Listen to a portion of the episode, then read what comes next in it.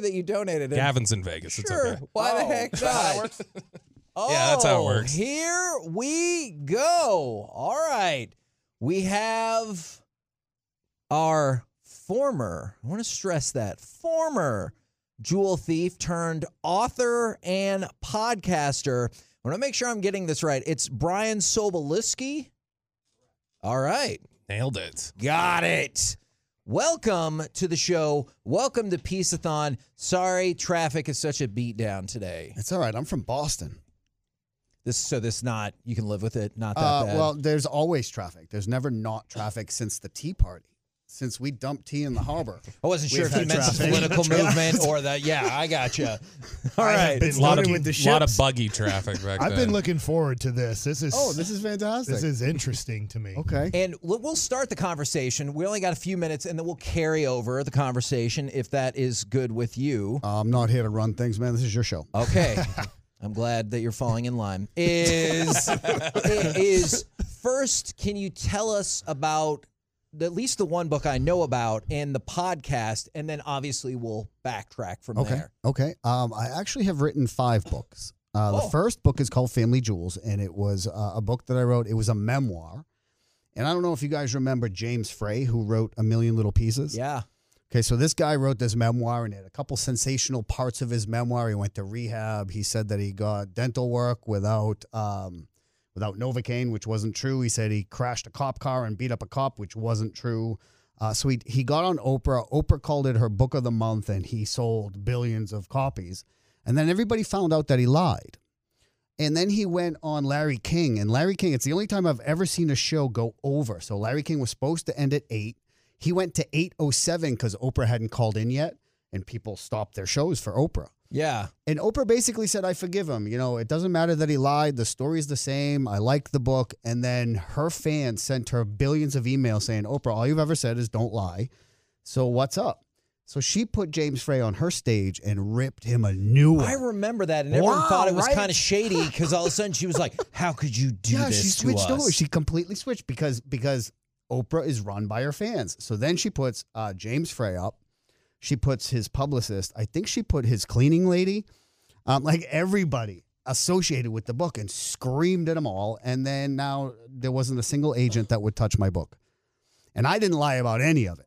Yeah. So but the my- perception was if this dude did it, it could be across the board. Yeah. Is that does the podcast give you a great outlet then because you know like you were not as likely to be stifled or like you can be distributed however you want to be distributed? Way better. And and it's a way better it it allowed me to really tell the story, tease out every single robbery. I had to sit down and try to think of every detail of 22 robberies. So in the middle of season 2, I get my dad in on it.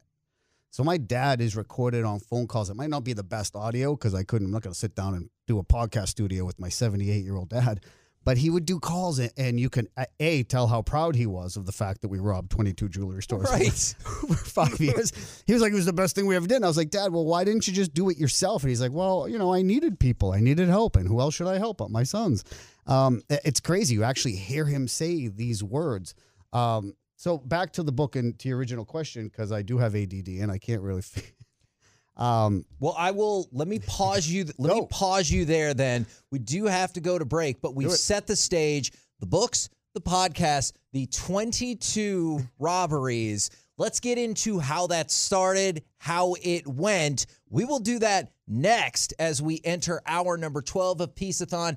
And Bobby, I want to thank you very much. I know, in addition to doing all of your Cowboys insider work, NFL work, jumping on now with Sean and RJ, you still took the time to jump on the show and you helped us raise money. I appreciate it. Thank you. Just one more time, I need him to call me Baseball Insider. Baseball insider My name, please. Robert Belt. Together as a oh, full We need sentence. the money. Baseball insider Robert Belt. There we go. The baseball insider, Bobby Belt. See, that's you. you- It wasn't just you could have just said my Robert name. is name. a fantastic name. Is that My not your name? All right, this It sounds like an off-air conversation. We they will pursue that. We will pursue our insight into the jewel robbery game. We'll do it next right here on the fan.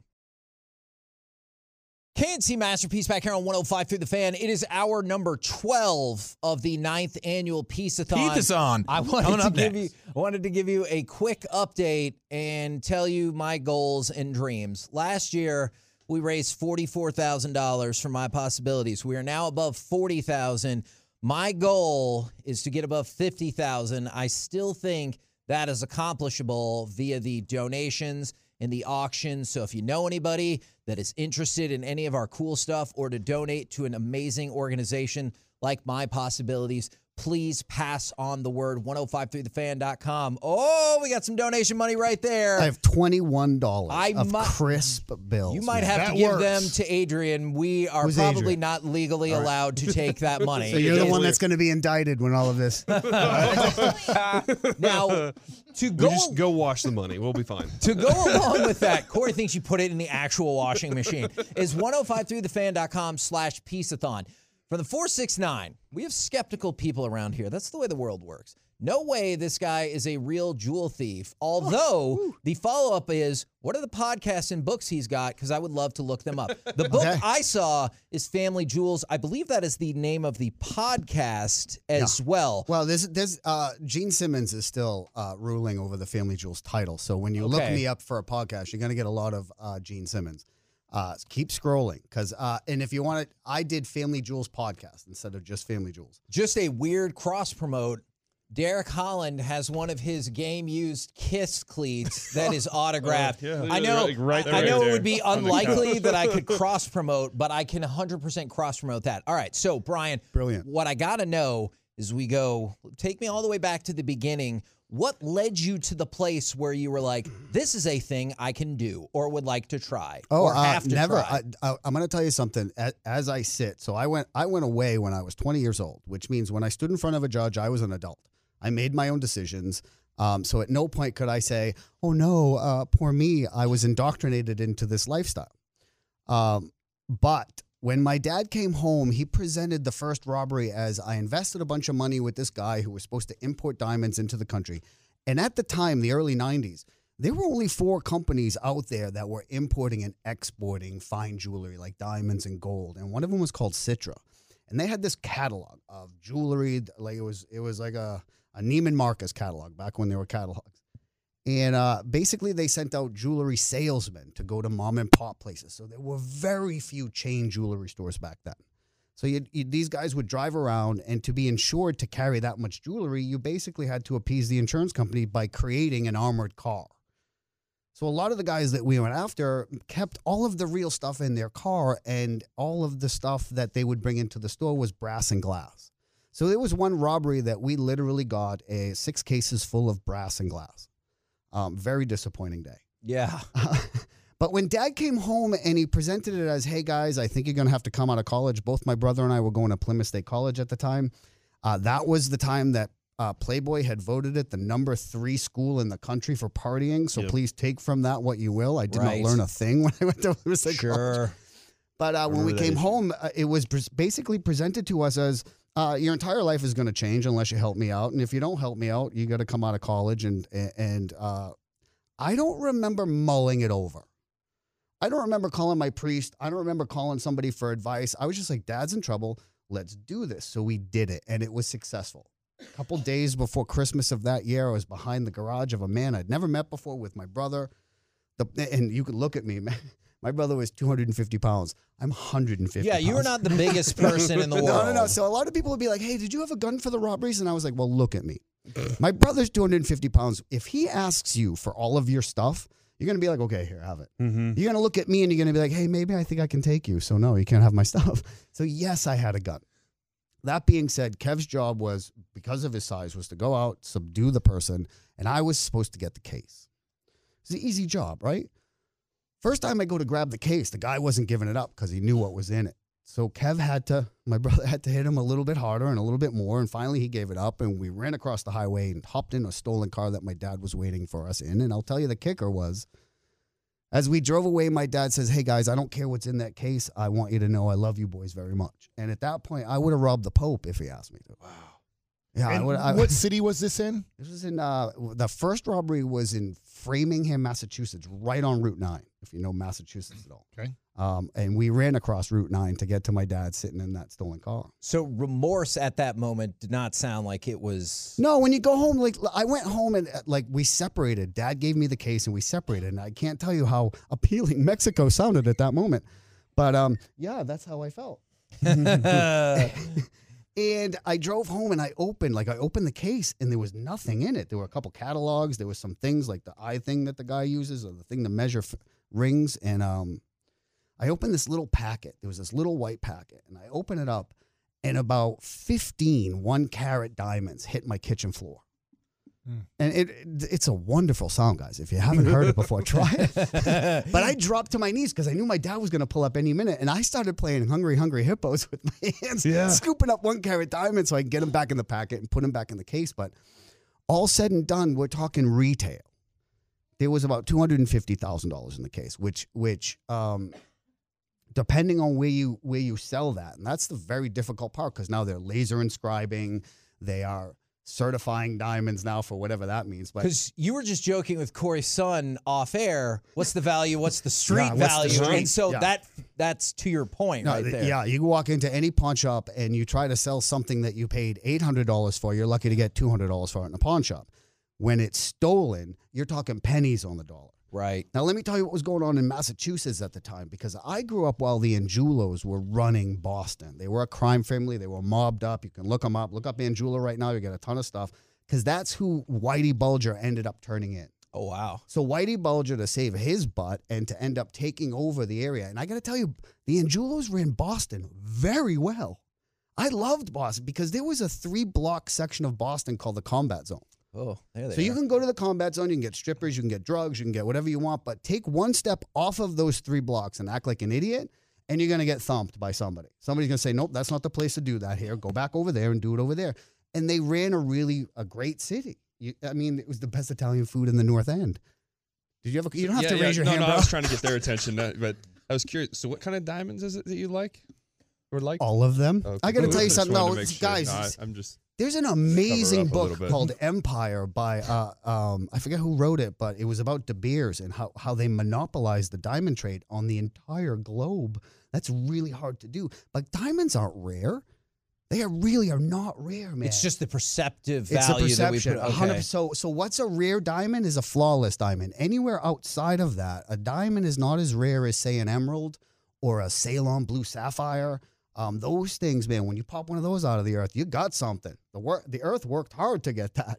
But diamonds are, pre- are pretty regular, man. They're not they're not that bad, but the markup is insane. So at the time, and I don't know what the jewelry trade is like now, but at the time, it was like the drug trade. It was shady. So all of the guys that we hit, all 22 were guys that had previously claimed false robberies. So we had a kind of a niche. We were kind of like going after people that once they reported the robbery would be investigated themselves. Huh. So nobody started looking at us until like three years in. And Oh. again, go ahead. And what was the what was the impetus behind the three years later? Like what led to the investigation into y'all then? God, I'll tell you, there there were two things that worked in our favor, and the second thing, I just I feel like a terrible person for saying, but our second robbery um, was the Jewel Mart in um, Seabrook, New Hampshire, and somebody had actually come to us the way my dad proposed it and said, "Hey, these people were ripped off the same way I was ripped off by this guy. If you guys go in and take down the store, all these people want is the money in the safe." And you guys can have the rest of the store. So we hatched a plan to subdue the owner. Um, my dad would go in the back and get any videotaping from any security cameras. Yeah. Because guys, that was back in video. Like this is where you go to Blockbuster and get videotapes. Right.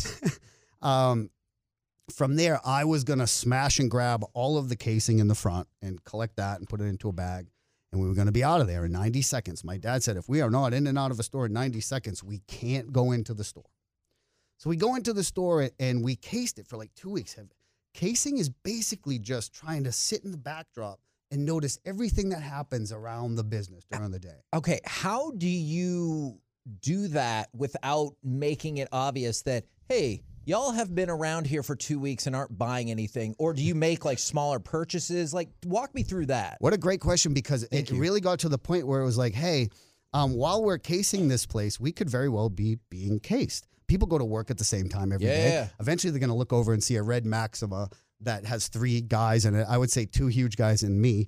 Um, so no, we would change our clothing, we would change our appearance, we would change the cars. My dad had three cars at the time. We would switch those out. So it's almost an art form to sort of get the layout of what traffic will be like in and out of a store that was single standing. It wasn't attached to any other store. So as we cased this, we knew by nine o'clock he took off his he he wore a cannon underneath his arm. He had a 45. Wow. You get shot by a 45. I mean, like that thing just shoots through everything. And it, it frightened the hell out of me. And it was the first time we had to go in with guns. And my dad was the only one with a gun. And he had a 22, uh, much less than a 45. You can do the math at home, kids. So um, we went in, um, and when he came out, um, he still had the gun on. So, uh, uh, long story short, we inv- we walked away from that.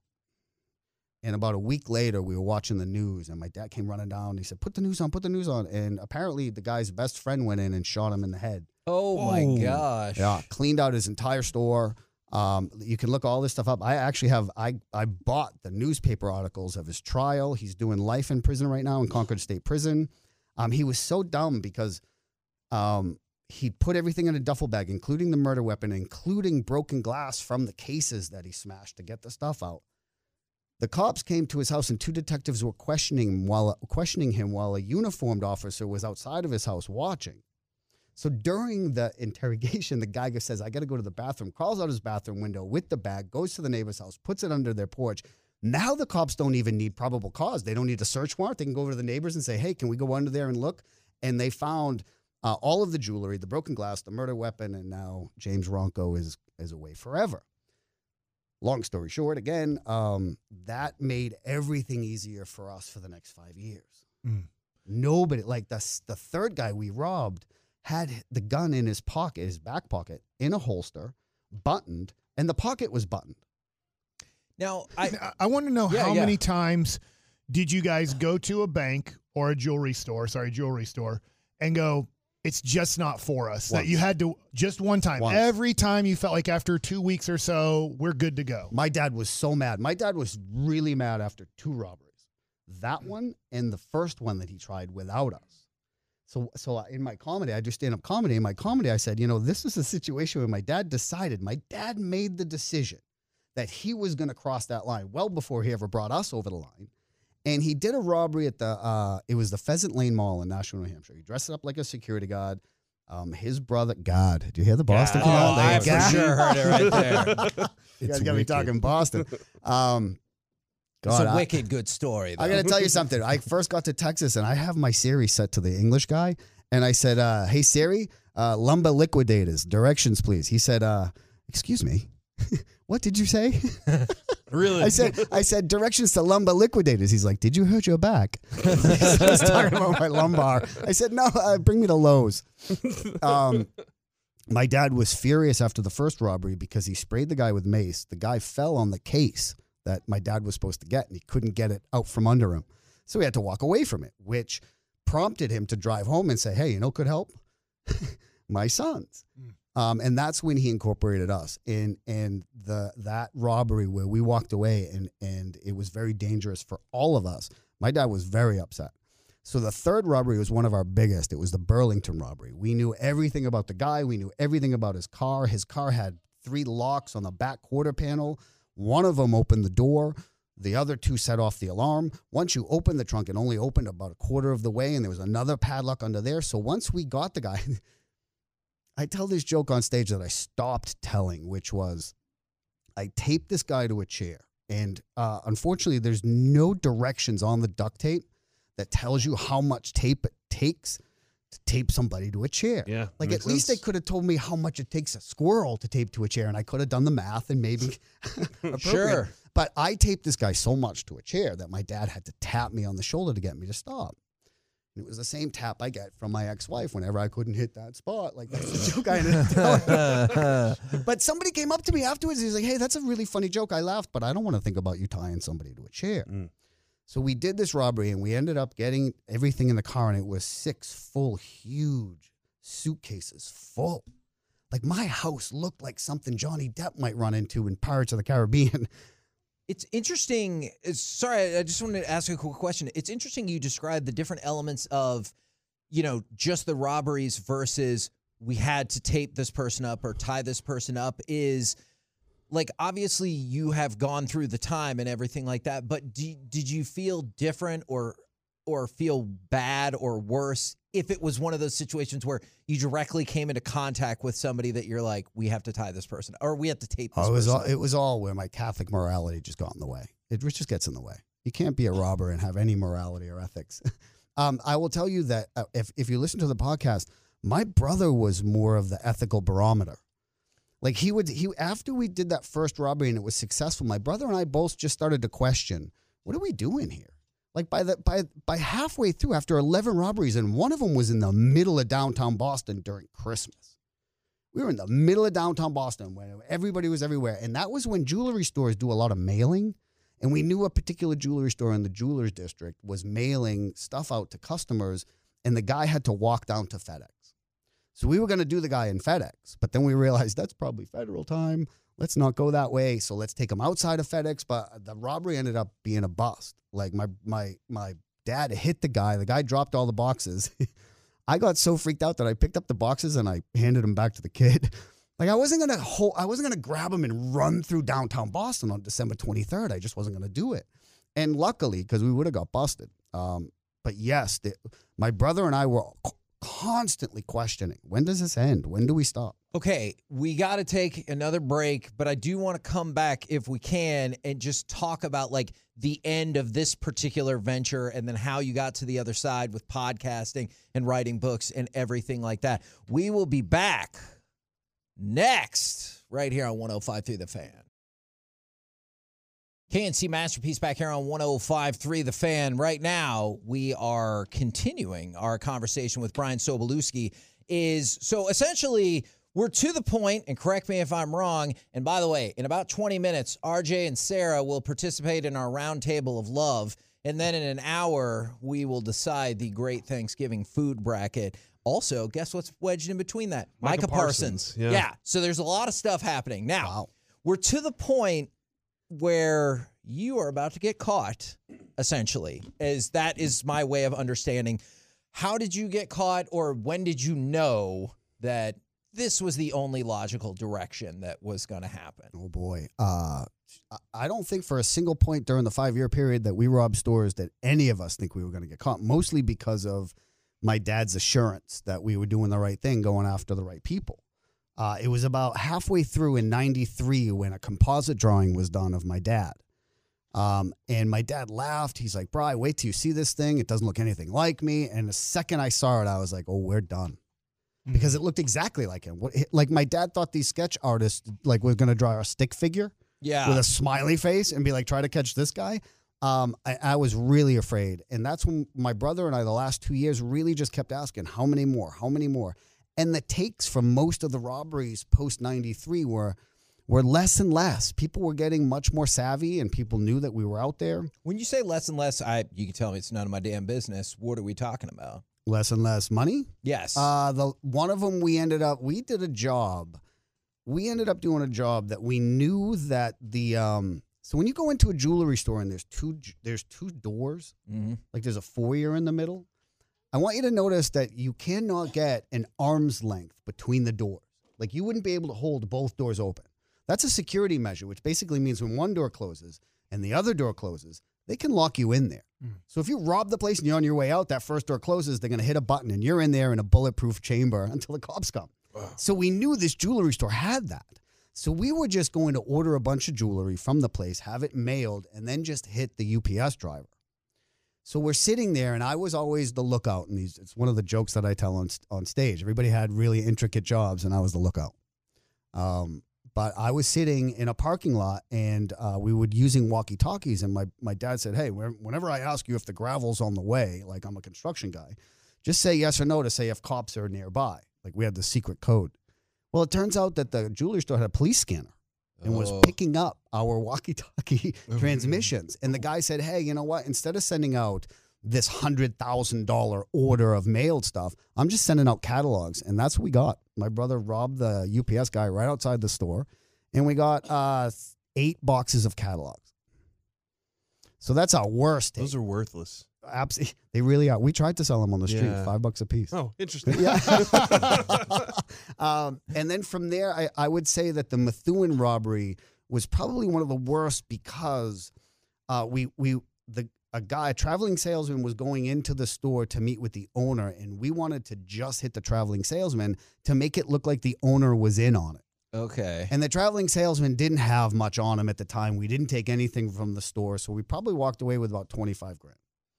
And that was that was probably one of the last. I think that might have been the last robbery, besides maybe Littleton, which was a decent take. I would say from Littleton, 150 grand on the street, which would be 500 um, retail. Yeah, yeah. But we ended up getting caught when my dad decided that he wanted to do a fake insurance robbery of the house. So he asked his girlfriend, "Hey, what did your house look like when yours was broken into?" And she said some very weird. Has anyone had their house broken into before? yes. Because they look so like the freezer was torn apart, correct or no? Uh, our whole apartment was just, Just shredded. torn apart, Everything, yeah, yeah. everything was flipped over and Just- everything. yeah, weird things like like oh, you make sure you take frozen stuff out because some people hide their stuff in the freezer. They went and- into the fuse box. I had money. I had cash taped into the fuse box, and they opened the fuse box and took the cash out. yeah, because you it. think you're so clever. Like you think you're so Yep. clever taping it to the back of something, and the thieves know that they know, and they have fingers. They Right. can feel things. Right. Um, so I tried to make it look like uh, we that. had been robbed. And I I called the cops, and the cops showed up. It was on Thanksgiving. Oh, Thanksgiving. oh, here we are. anniversary. Interesting. Sorry.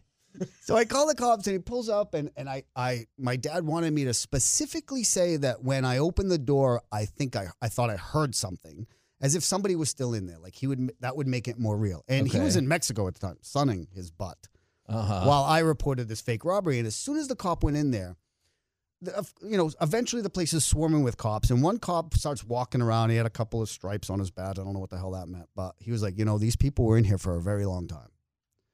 And I, I I'm like, at that point, I'm like, I'm afraid to ask how he knows. Like, how do you know how long these people were in here? But they knew right away something wasn't right. So I got a call from a detective, a Nashville police detective, and uh, he asked me to come in because he thought they knew who did it. And I went in and he just started accusing me. And that's what the cops do. It's so funny because you watch The Town and Ben Affleck is in the interrogation room acting like Quintessential Boston, the right quint there. yeah, and it's because the statistic that Charlestown guys never ratted because you can't ever rob a bank again. And ratting back then was just uh, it's so funny because the first person to rat is the one that says I'll never rat. Right. Like that's the case, guys. Like the like there's no there's maybe three people in prison right now in the history of prisons that are sitting there for not ratting. And they're they're pissed. yeah. They're like, I'd like to rat now that. Mhm. so I can get out of here. But um, eh, and and when all was said and done, after they arrested me, they they offered me to rat on my father and brother, and I thought to myself, you know, that's just gonna make the holidays weird.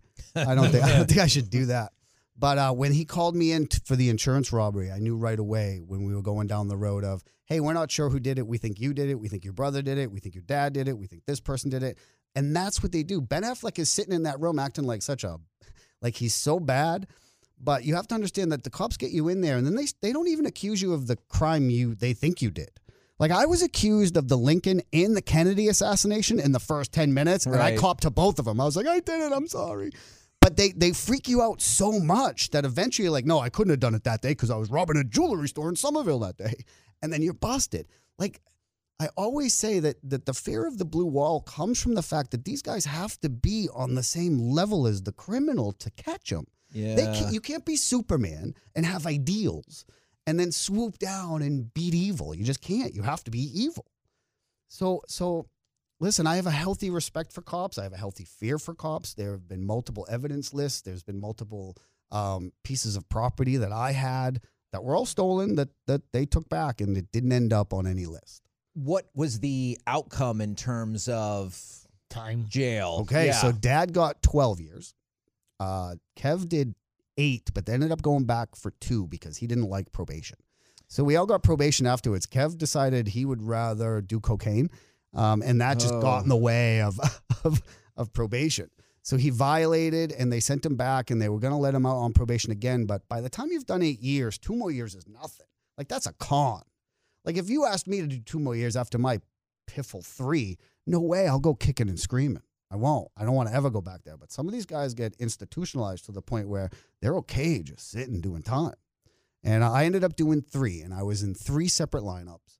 If you've never been in a police lineup, I don't recommend it. Um, every single movie that I've ever seen in my life, the guilty person was number five. So I'm laying in bed the night before my lineups being like, don't be number five. And guess what number I got for every lineup? I'm gonna go five. Number just five, based man. on- I swear- yeah. How come- How, how come you got three and your brother got more?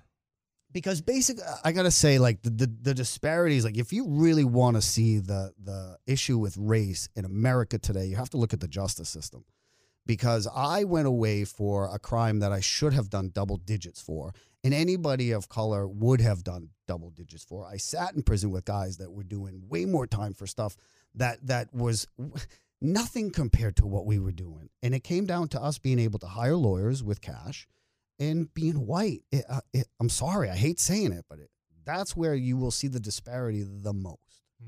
And I'm sorry, like, there's not a single criminal in the world that's like, hold on, can we all just sit down and look at the Massachusetts General Law Book to find out what the consequences of this are? Like, the, the crime or the consequences are never considered prior. Okay, and since you mentioned the consequences, and like I just really want to pull back the curtain here, is we're, I'm looking at the fan text, and there are a lot of people who are obviously like riveted by your story, but there are also some people who are angry that we are giving you the platform oh, to boy. speak. And I'm sure you go into this in your books, in your podcasts, and everything like that. Is you understand that point of view about people who are like, I would rather not hear this story. A hundred percent. I'd rather not tell it, but at Sure. the same time, um, you know, I did so I did so much good with it in the first year. Um, I, I one of the things that they tell you if you're gonna sell a book is that they're like, we we're not gonna market it. You're gonna market it. So please tell us if, if you can't get on Oprah, how you would market this book. Well, uh, if you look at the statistics, 80% of the book buying public are educated females. So if you write down educated females, I'm going to sell this to, uh, you're an idiot. I thought that if I talked to high school kids and I told my story and I was real with them, that that could start a dialogue with their family at home and they might want to look at the book as a tool to have an open discussion. And I talked to 16 different schools my first year. They were begging for me. Some of them were able to pay my expenses, but most of them I did it for charity because that's why I wrote the book. That's why I told the story. Everybody out there that's screaming that I shouldn't get the time, you're right. But if I don't do something with this story, if I'm not able to use it to help people, then it just dies. It just dies. And and I didn't live this life for that. I could do what my mother my grandmother said to do is lie to everybody. Don't tell anybody you did this. But if I could use it as a way to help people, and in the, that first year talking to schools, it was a huge response. These schools need, as teachers, they can't tell their stories because they have to remain sort of anonymous. And to have somebody come in that, that can just be real with the kids. I don't expect any of these kids to rob 22 stores, but at the same time, they just needed somebody to say, hey, And Tell everyone real quick yeah. that's been listening some of the names of the books and then how they can find your podcast again. So the podcast is on Anchor right now, but it's on most platforms. Uh, Anchor will distribute the podcast to iTunes and any, anywhere that you look at podcasts. It's called the Family Jewels Podcast. There are four seasons. Season one is the 22 stores uh, detailing the robberies. Season two is the prison. Season three is the fallout and, and exactly what happened. I, I really drive home what it's like to be an ex-con in America, guys, because this is this is a huge problem. We have millions of people that can only landscape, Yeah. cook, or personal train. I- I mean, those are the only three options for you as an ex-con, and it's a huge issue. And and and I think that that we can use this force both in jail.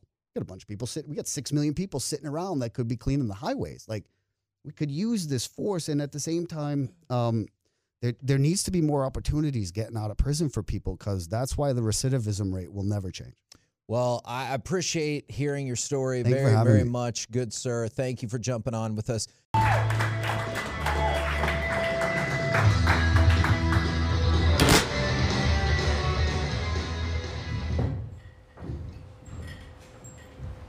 Who's on a date?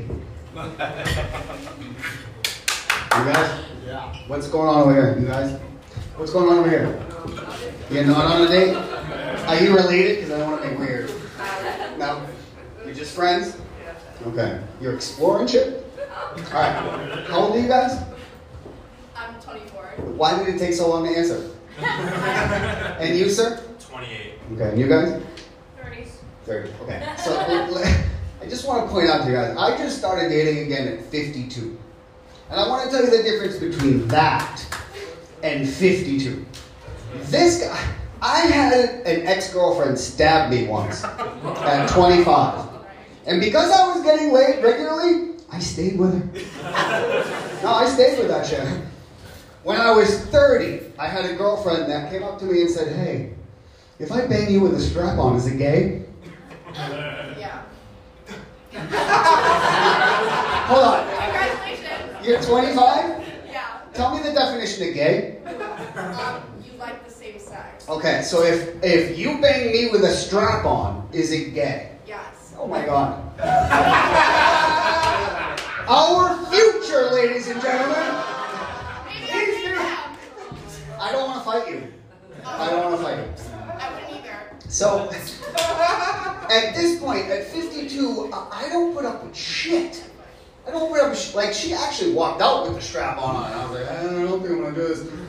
At 52, I swear to God, I went on a date the other night. Chick was smoking. I was so attracted to her. But she left the car stereo volume on a prime number.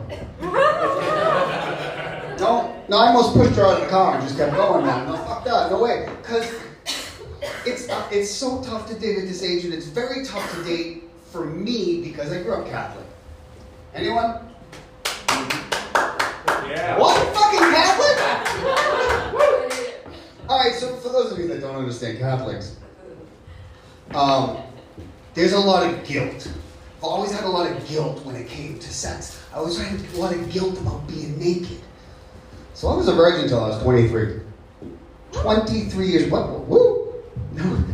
20, no, because here's the problem. Once I turned 23 and I found out how good sex was, I fucked so much. My dick looked like a burnt match. I, swear, I was like, this isn't good. What do I do about this? But the other, the other reason it's very difficult for me to date is because I'm an ex-convict. Anyone else? Right. Okay. Yeah. Not yet, but you will be. Don't worry about it. It's coming. It's coming. You're, you're on your way. based on your answer. But being an ex-convict is very, very difficult to date because at what point do I tell my date what what I've done and, and, and have been to prison? And, and I just do it on the first day. I just bust that shit out on the first day. Um, the reason it's so difficult to date an ex-con is because I feel like I'm a little bit like one of Michael Vick's retired fighting dogs. No, seriously, here's the rule with those dogs. It's probably okay for you to leave them in a room full of other dogs. 99 times out of 100, it'll be okay. On time 100, I will eat every dog in that room, I swear it's, it's just because when I grew up, I never knew how to deal with my anger. I have, like today, I have, at 52, I have anger issues. Has anyone else ever flipped up? No, I did this today. I'm so fucking pissed. Does anyone ever? No, I'm not gonna tell you guys that. I feel like this is like. No, I'm not telling you. No, I'm not gonna tell you what I did. Tell us. Tell us. Tell us. You'll feel guilty don't. I stabbed a toilet paper roll because it was spool under. It was spool under. All right, guys. I'm not gonna take. Like, listen, it's. I'm fucking exhausted. I'm tired. Who here is over 50? You guys, you guys tired? Seriously, man. I just took my meds. I gotta go home. So I'm gonna leave you with, this. When I went to prison, I went to prison with my family. That's what the Family Jewels podcast is about. That's why you should listen to it because when somebody comes up to me and says, You should listen to my podcast, I'm like, Yeah, I'd rather listen to old people eat. Like that, that's how I feel about that. But my podcast is about uh, how we all went to prison. And when we walked into prison, I gotta tell you, I was so afraid of going to prison because look at me. Like, ugh. I was so afraid. Like, I started working out every day, twice a day, until I realized I'm probably just getting sexier. but when I went to prison, like, my, my brother is twice my size, 250 pounds. He's all jacked, all roided up. And he walked on the prison block and he says, Hey, in full of earshot of everybody. If anybody's gonna do the fucking around here, it's gonna be me. Nobody touched me. Nobody touched me by association. So we were separated, and I went to a different prison. And I decided I was gonna do the same thing. So I walked out on the prison block and I said, Hey, if anyone's gonna do any fucking around here, it's gonna be me. And I heard, Oh my god, he's so cute.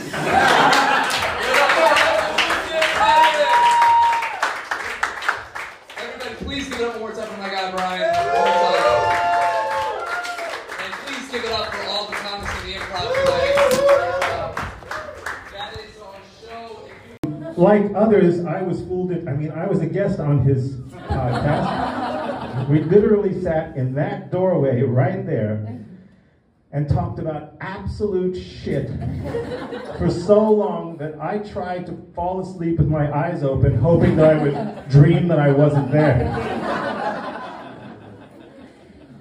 Brian is a physical trainer. It should be obvious that neither Alex nor Casey nor I know what that is.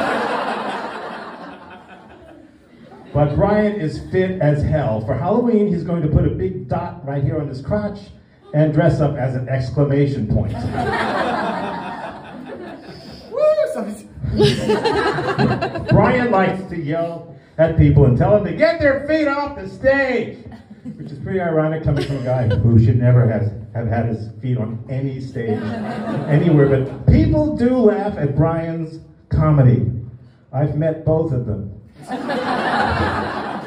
And apparently, neither of them is here tonight. They're making a movie about the crowd reaction to Brian's comedy, The Silence of the Ham. Brian is a Polish ham. By that I mean, I mean he's of Polish descent. And from the looks of him, they're not done descending. If you lock Brian in a safe, would he would it become a pole vault? Is a joke that is funnier than most of his material. Let's be serious. If you take nothing seriously, if you take nothing from tonight's show, and from the looks of you, you'll be taking everything that isn't nailed down. The guilty one. Uh, I hope you'll take away this one thing from the the event of Brian's departure, and that is that the square of the hypotenuse of a right triangle is equal to the sum of the squares of the other two sides, and I will fight anyone who says differently, and that is what tonight means to me. But I do have a few words about about Brian. I'm gonna do this so I can look at you. Um, if you fuck you. if you've known Brian more than 15 minutes, um, you know that he drives a Mustang. that he inherited. He didn't even own it. Someone literally had to kill themselves.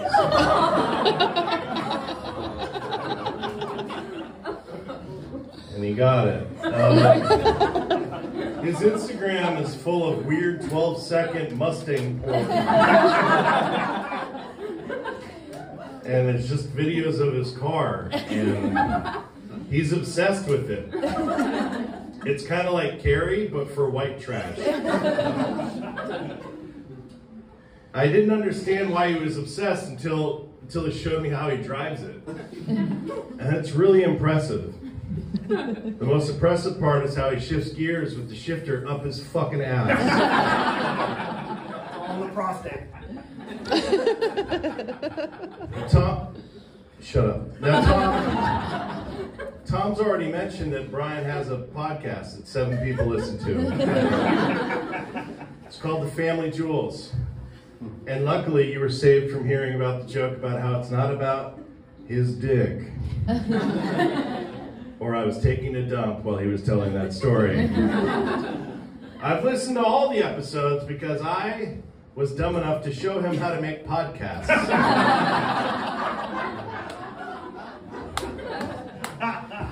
but I will say, season one, fucking great. talked about all the robberies. It was so fucking interesting how two of the three people did stuff. Season two, suffering the consequences of all those robberies. That was really interesting. And what season three taught me is that Brian needs to go back to doing crime.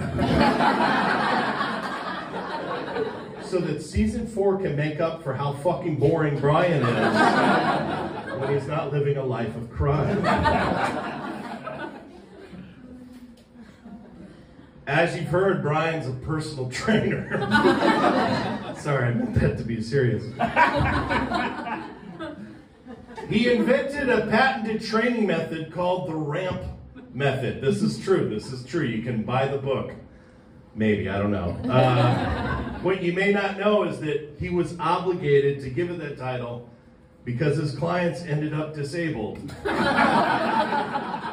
and most of the program is dedicated to finding handicap spots and ADA compliant bathrooms. Insincerity. Brian should not be this normal. His dad was a fucking psychopath. His brother was unbelievably abusive. And his mother couldn't get out of the way of her own demons. Yet somehow, some way, Brian Sobolewski made it. He did it. He became the second funniest comedian in Delray Beach.